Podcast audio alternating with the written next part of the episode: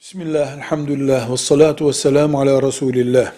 Esasen kağıt Allah'ın nimetlerinden bir nimettir.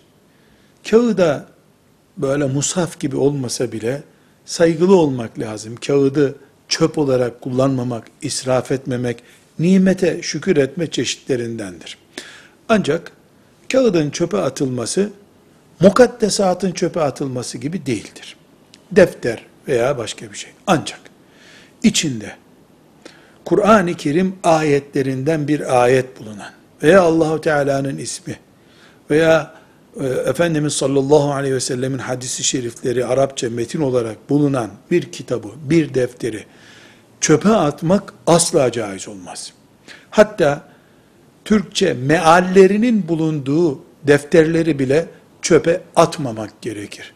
Bunların gömülmeleri gerekiyor imha edilecekleri zaman.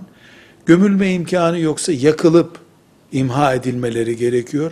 O da mümkün değilse şimdi imha makineleri var ofislerde kullanılan atıyorsun talaş haline getiriyor. En azından o şekilde yapmak lazım. Mesela İmam Hatip Lisesi talebeleri, Kur'an kursu talebeleri, din dersi kitaplarının, din dersi defterlerini bu şekilde muhafaza etmeyi bir din terbiyesi, mukaddesata saygı olarak anlamalıdırlar. Bu kültür korunmalıdır. Velhamdülillahi Rabbil Alemin.